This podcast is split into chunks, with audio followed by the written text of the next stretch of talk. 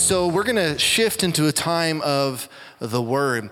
And I'm going to invite you to go to Acts chapter 2, and we're going to shift from Acts chapter 2 into the book of Thessalonians or the letter to the believers in Thessalonica. And right in Acts chapter 2, we've been looking at how the Spirit has been poured out on all flesh, on all people who believe in Jesus, for the importance of repentance for sins, but also this empowerment to witness. Empowerment to witness and to live for Christ. And we're going to pick it up in verse 27, sorry, 37, before we switch letters. And so Peter has stood up. He's addressed the assembly of people. The Spirit has, in fact, been poured out. People are speaking in tongues. People are speaking in other uh, languages. And the miraculous acts of God are being proclaimed in their own language. And so, Peter, after everything that's happening, everyone is, is saying out loud, like, this is wonderful. Peter, what must we do? We're seeing some wonderful things. We're hearing wonderful things. What must we do? And he says in verse 37, here's a refresher. When they heard this, they were pierced to their heart and said to Peter and the rest of, of the apostles, What should we do? Peter replied, Repent and be baptized, each of you, in the name of Jesus Christ, for the forgiveness of your sins, and you will receive the gift of the Holy Spirit. We all enjoy receiving gifts, don't we? This is the precious one from on high. And he says, For the promise is for you and for your children and for all who are far off, as many as the Lord our God will call. With many other words, he testified and strongly urged them, saying, Be saved from this corrupt generation. Just stop there for a quick moment, a refresher. We found that this is a saying, this was a label standing for those who were stiff necked or stubborn or, or rebellious and unfaithful to the call of God. And he goes on saying, So those who accepted his message were baptized, and that day about 3,000 people were added to them. And let's look and see what happens in verse 42. And they devoted themselves to the apostles' teachings, to the fellowship, to the breaking of bread, and to prayer.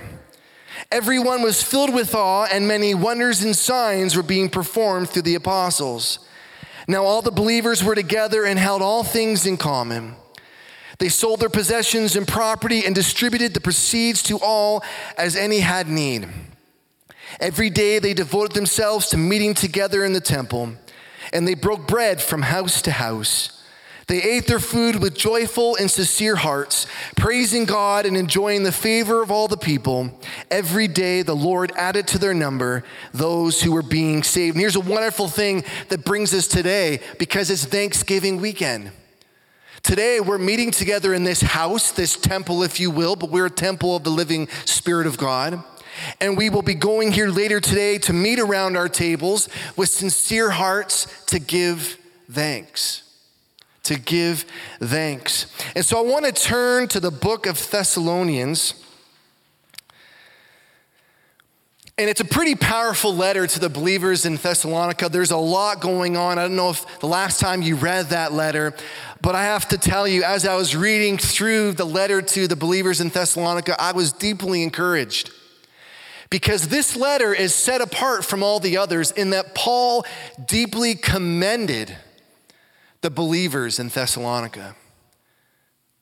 He was, he was marveled, if you will, at their great faith, their love for God, but also their love for one another. And so the message title for today is Standing in the Will of God standing in the will of God. This afternoon, I'm thankful that we can stand in the will of God. And so today, because it's Thanksgiving, this, you know, just where we are in our series, everything just lined up perfectly for where we are on this holiday and realizing all the blessings that we have. And so as we go to 1 Thessalonians chapter 5, Paul has talked about the day of the Lord, this wonderful day when Jesus Christ will return. His sign in the sky, in the heavens, will be well known. There'll be no mistake that his return has come. And he says to them in verse 12, Now we ask you, brothers and sisters, to give recognition to those who labor among you and lead you in the Lord and admonish you, and to regard them very high in love because of their work. Be at peace among yourselves, and we exhort you, brothers and sisters, warn those who are idle, comfort the discouraged, help the weak, be patient with everyone. See to it that no one repays evil for evil to anyone but always pursue what is good for one another and for all. Rejoice always, pray consistently. Give thanks in everything, for this is God's will for you in Christ Jesus. I'm going to stop there. And so we're going to focus on this statement rejoice always, pray constantly, give thanks in everything. Give thanks in everything. You know, this is a tall order, isn't it? To give thanks in all circumstances. You know, I don't have to give a poll, especially to family in attendance, that I'm not perfect in that regard either. It's a work in progress. Let me put it this way Is anyone here, uh, you know, enthralled in physical fitness? We all have those moments and times. Maybe it's in the new year. Maybe it's after Thanksgiving when we stuffed our bellies, so to speak, with sincere hearts, right? But it can be difficult when you say, "Man, I want to loose the cage," as the fitness uh, people would say. I want to, I want to, you know, throw off this mortal shell of this this flub from the feasting. And there's this work in progress, they say, in order to lean out. You can't just say it or even believe it's possible, you need to actually do it. There's something to believe it's possible, but then to actually do it. This is something that I've been working on. I'm trying to fit into my sport coats, you know, all those kind of things. And it got me thinking about this passage to bring it home here. It's very relative. Rejoicing always is not an easy task. And we were at the fair the other day with our kids, and there's the long lines, and you're waiting, and you're thinking, man, this is taking forever just for the kids to get on like a one second ride. And you catch yourself thinking, well, I'm not being very thankful. I mean, I, am healthy. I got, you know, breath in my lungs. Things are good. I'm enjoying time with my family. But these little thoughts creep in. Well, those carnies should stop talking. They should get people going, right? It's a work in progress. And I gotta love with this letter, and we're gonna go to our first point here, is that we want to be thankful for the reputation that we have in Christ. And that's what I that's what I mean by that is this. Paul, when he wrote this letter, he starts off right in the beginning in chapter 1 verse 6. He says that you imitated us and the Lord and you received our message in spite of severe persecution with joy from the Holy Spirit. And then he said, Your work is produced by faith, your labor motivated by love, and your endurance because of the faith in Jesus Christ. I like Paul and how he's commending the, the brothers and sisters in Thessalonica. I'm thankful for this reputation that we can have in Christ because of who we serve. That when we focus in on who Christ is, not only what he has done, but what he's going to continue to do in our life, our life will overflow with thanksgiving. Our life will overflow with thanksgiving. And so, just for a moment, go to verse uh, in chapter 1 in 1 Thessalonians chapters uh, 1 verses 7 to 10. Now we'll just start right at verse 2, actually. He says, We always thank God for all of you, making mention of you constantly in our prayers. We recall in the presence of our God and Father your work produced by faith, your labor motivated by love, and your endurance inspired by, and here's a word I forgot, hope in our Lord Jesus Christ. For we know, brothers and sisters, loved by God, that He has chosen you. This can hit home for us. He has chosen you because our gospel did not come to you in word only, but also in power, in the Holy Spirit, and with full assurance. You know how we lived among you for your benefit. And you yourselves became imitators of us and of the Lord, when in spite of severe persecution, you welcomed the message with joy from the Holy Spirit. And here's a beautiful part we want to park here for a moment. As a result, you became an example to all the believers in Macedonia and Achaia. For the word of the Lord rang out from you, not only in Macedonia and Achaia, but in every place that your faith in God has gone out. Therefore, we don't need to say anything. Here's the wonderful thing that when we're focused on Christ and what his message brings, it brings hope. That we're not only forgiven, that He who paid the price on the cross at Calvary, He is going to return one day and He's going to rescue those who are afflicted. He's going to rescue those who are persecuted. He's going to deliver all who are trusting in His name. And this is the outflow of the thanksgiving that was part of the people in Thessalonica. It was their reputation. I couldn't help but be introspective and ask myself, Andrew, What's your reputation? Is your reputation as one in Christ who gives thanksgiving, who gives thanks? Or is your reputation the opposite? What reputation do we have? But here we see the believers in Thessalonica, Paul is commending them. They have this tremendous faith, but not just a personal faith, a united, common faith.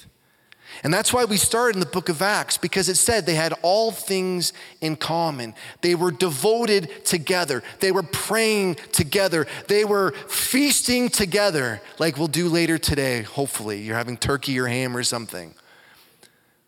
But they're remembering the one they serve and all the many blessings that he's poured out and will continue to pour out. So, point number one thankful for the reputation we have in Christ. Point number two we're going to go to here is we're thankful. We need to be thankful for the heritage we have in Christ. Make no mistake that in Jesus, there's a thing called long suffering.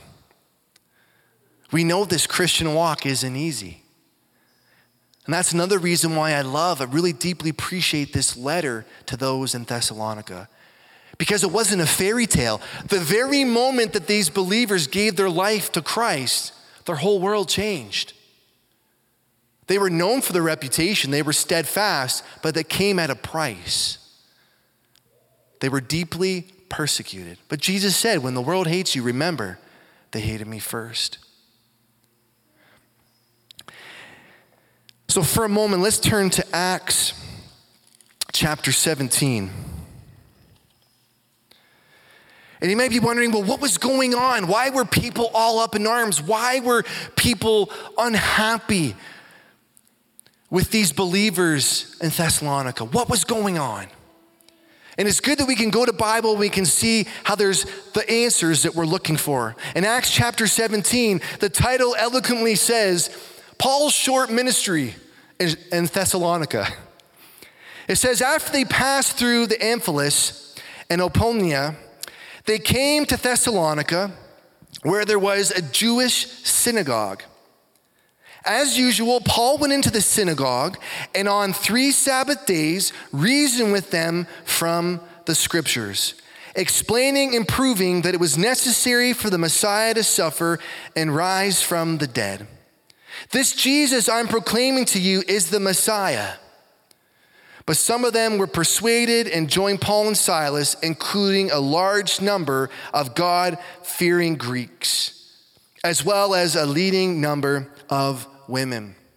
We see here, it's, it's very clear point that Paul, every time he went into a place, he first would stop and visit his brothers, if you will, because Paul was a Jew. And so he would go into the temple and he would talk, he would converse, and he would seek to persuade them, not in word only, but as we read earlier, by the power of the Holy Spirit. Those two need to be balanced. It's very important. But he goes in, and we see some people are receptive to the message, and others are not. And we touched on that last week. Sometimes when we share, it'll be received, but sometimes it'll be rejected. So we see here, it's kind of like all different churches that we have in the region. And the Jews here were getting bent out of shape, if you will, because there was a great following occurring.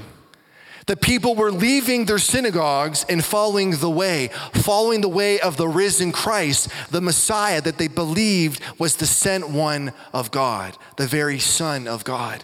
And of course, they weren't happy about this because they didn't believe that Jesus was the Messiah. They believed he was a great prophet, but not the sent one to take away their sins. And so the Jews are upset, and rightfully so. You know, when people get upset, when they get out of bed out of shape, if you will, they start to gather a crowd of like minded people. And so they start going to the officials and start stirring up trouble and stirring up a city against these believers. So remember, Paul commends the believers again, your faith, right? Your work produced by faith, sorry, your labor motivated by love in the midst of severe persecution. Because their reputation mattered and they knew that their heritage in Jesus also included some suffering. Let's pick it up in verse 5. But the Jews became jealous and they brought together some wicked men from the marketplace. They formed a mob and started a riot in the city, attacking Jason's house. They searched for them to bring them out to the public assembly. When they did not find them, they dragged Jason and some of the brothers before the city officials, shouting, These men who have turned the world upside down have come here too, and Jason has welcomed them. They are all acting contrary to Caesar's decrees, saying that there is another king, Jesus. The crowd and city officials who heard these things were upset. And after taking a security bond from Jason and the others, they released them. And so, as soon as it was night, the brothers and sisters sent Paul and Silas away to Berea. Upon arrival, they went into the synagogue of the Jews. The people here were of more noble character than those in Thessalonica, since they received the word with eagerness and examined the scriptures daily to see if these things were so. Consequently, many of them believed, including a large number of prominent Greek women. But when the Jews from Thessalonica found out what the word of God had been proclaimed to Paul at Berea, proclaimed by Paul at Berea, they came there too, agitating and upsetting the crowds. Then the brothers and sisters immediately sent Paul away to the coast, but Silas and Timothy stayed on there. Those who exhorted Paul brought him as far as Athens, and after receiving instruction from Silas and Timothy to come to him as quickly as possible, they departed.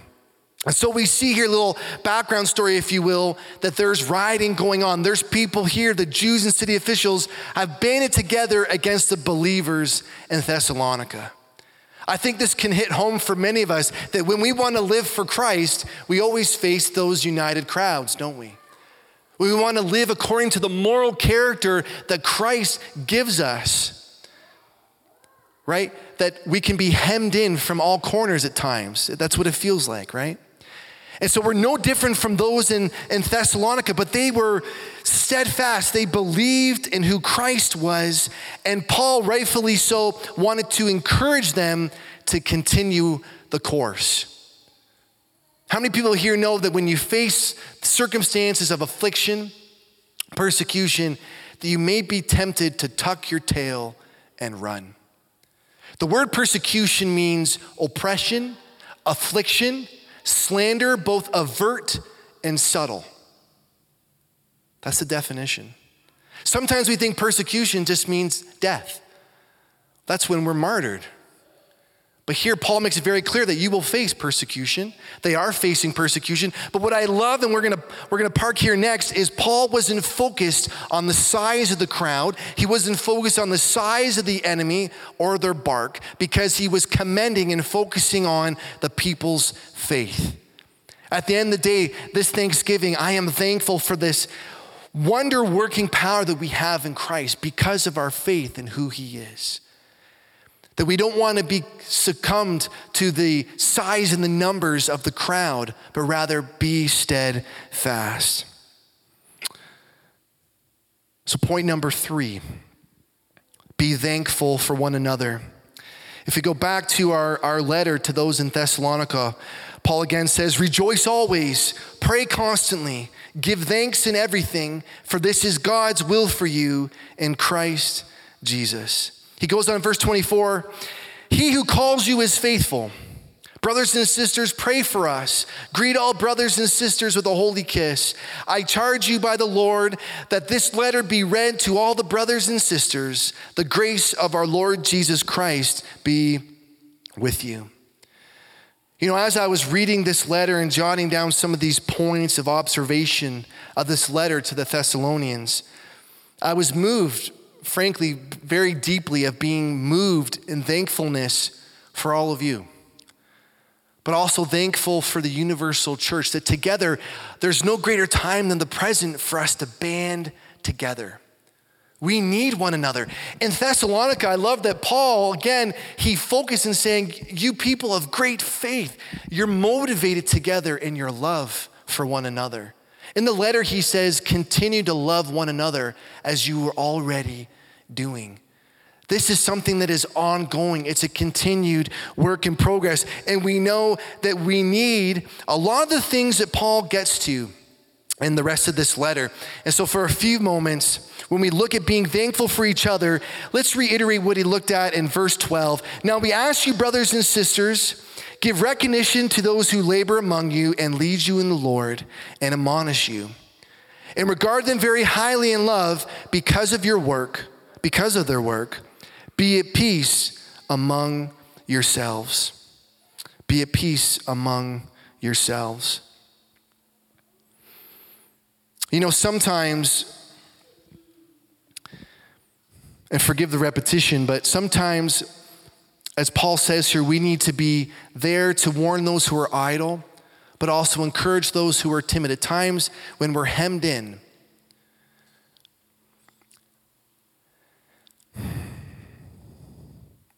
that we want to just fit in. We just want to fit in with what is popular. And so Paul is encouraging them to resist that urge. So here's something interesting I found about uh, Thessalonica. It was in the northern region of Macedonia. South of that region was Athens. And in Athens, we have the great Mount Olympus of the Greeks that housed their so called gods. And so, for these people in Thessalonica, it was tradition to pay homage to the gods. And if they didn't, if they didn't pay that homage, they were afraid that the gods would strike against them. And so you could imagine, if you will, that when there's a great number of people turning to faith in this risen Jesus, the Son of God, that there would be upheaval as a result. And so Paul, so eloquently and rightfully so, tells them, exhorts them, warn those who are idle, help the weak, be patient with everyone, and see to it that no one repays evil for evil to anyone, but always pursue what is good. Like, I get it. I mean, I've played hockey. We've all played contact sports. When someone, you know, does something to you, hurts you in one way or shape or form, you want to respond in kind, right? So if you're, you know, bro, we're playing hockey, someone levels you a big body check, you want to lay out an even bigger body check, right? If they kind of laid you out, you want to lay them out so they don't get back up. It's just natural humanness, right? But Paul is encouraging us to go that extra mile like Christ. He said to love your enemies. And I believe on the one hand, there is something to say about def- defense. I'm not saying that we're not to defend ourselves, because after all, David went out against Goliath and said, Let no one lose heart on account of this Philistine giant. I will go and fight him. But that's because the enemy was at their doorstep. Here, Paul is saying, Don't go seeking a fight, but rather seek to be kind, to love one another. And I think if we are focused on everything that we've been given, when we're poised to rejoice always, to pray constantly, we will be in that sphere, if you will, in that place, and where we will not be inclined to lash out against one another. When we realize that our brothers and sisters in Christ want the best for us. And I, I have to believe that the believers in Thessalonica, they were of one accord. But they were having one big uniting factor in their life. And I'm going to wrap it up with this the hope that they had in Jesus. And what was that hope? The hope of the resurrection. Sometimes, you know, we can say, like, oh, that's just the Sunday school answer, right? The resurrection is so important because people in Thessalonica were worried. They were idle and even weak because they were afraid that their loved ones had missed out. Think about that. They thought their loved ones had missed out, that because they were not alive, that they were believing Jesus was going to return at any moment, that they were going to miss out on this reality. So Paul says, I don't want you to be like those who are without hope. Let's go to chapter 3. He says, We don't want you to be uninformed, brothers and sisters, concerning those who are asleep, so that you will not grieve like the rest who have no hope. For if we believe that Jesus died and rose again, in the same way through Jesus, God will bring with him those who have fallen asleep. For we say to you by a word from the Lord, we who are still alive at the Lord's coming will certainly not precede those who have fallen asleep. And you gotta love this imagery. For the Lord himself would descend from heaven with a shout with the archangel's voice and with the trumpet of God, and the dead in Christ will rise first. Then we who are still alive, who are left, will be caught up together with them in the clouds to meet the Lord in the air, so we will always be with the Lord. Therefore, in light of all of this, encourage one another with these words. And so you gotta love, in the midst of this persecution, they're being hemmed in from all sides by religious Jews, by city officials telling them to stop it, some even being persecuted to the point of death, and yet they're being encouraged whether you're asleep or awake, we will both be with the Lord forevermore. There's nothing that they can do to us. They can beat our body, they can even afflict us to the point of death, but that's not the last word. Jesus has the last word, and with the voice of an archangel, they'll be raised to new life. And so you can imagine those who are idle or even those who are weak are now being stirred by Paul's words. Wait a second, what I'm doing matters. What I'm doing this side of heaven before Christ comes matters. I want people to have the same hope that I have because Jesus is returning. What I say matters. And then I can trust that the Holy Spirit, intertwined with my words, will stir hearts so they'll be receptive to what the Lord is saying. And He wants all of us to come to repentance. And so, the three points here to be thankful this Thanksgiving, be thankful for the reputation that we have in Jesus. And I'm going to ask the worship team to come. Thankful for this heritage that we have in Christ, that in the midst of long suffering, we have the hope of the resurrection.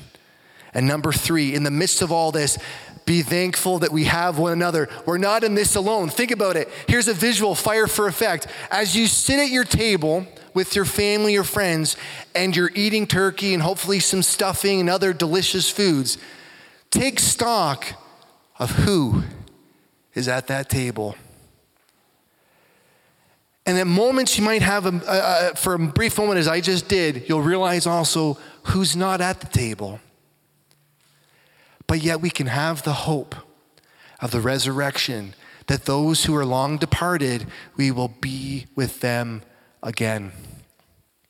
And so we can be tremendously thankful for all the many blessings that we have in Christ. That when we're persecuted, He's with us that when we're engaged in long suffering, it's for a purpose to draw people to faith in Christ.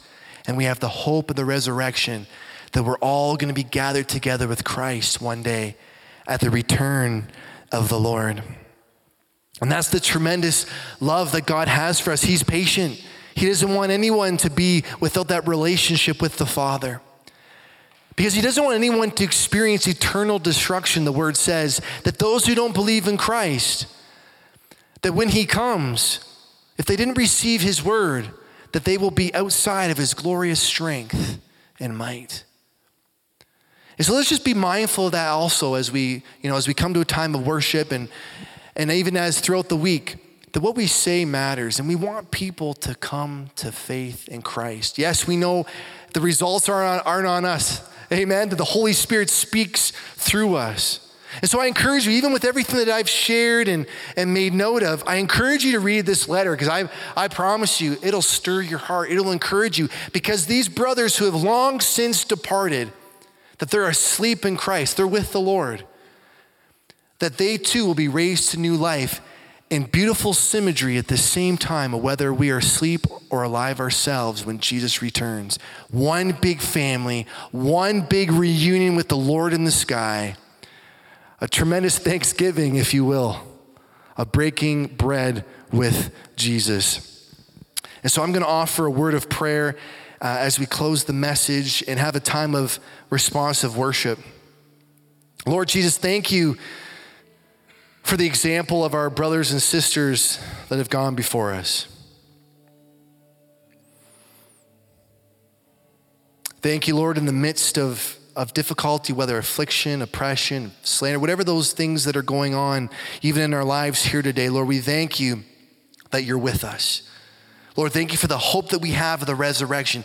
Thank you that we have one another to encourage one another, to lift each other up, Lord, that when we become idle, that we can encourage each other to stay the course. Maybe we become timid and wondering, you know, in fear of why God hasn't intervened in different ways, we can encourage each other that you are faithful, that you will work all things together for our good. Lord, this Thanksgiving, I thank you for this church. I thank you for each person that is here today. No one's here by accident. So I thank you, Lord, for those who are faithfully partnered in this work, who have faithfully given of their time and even of their resources. God, we give this to you. We want to grow. We want to grow in number like those in the book of Acts and even in Thessalonica because of your great name being declared, your marvelous acts being declared in and through us, Lord Jesus. Be honored in our midst as we stand in your will to overflow with thanksgiving always. In Jesus' name. Amen.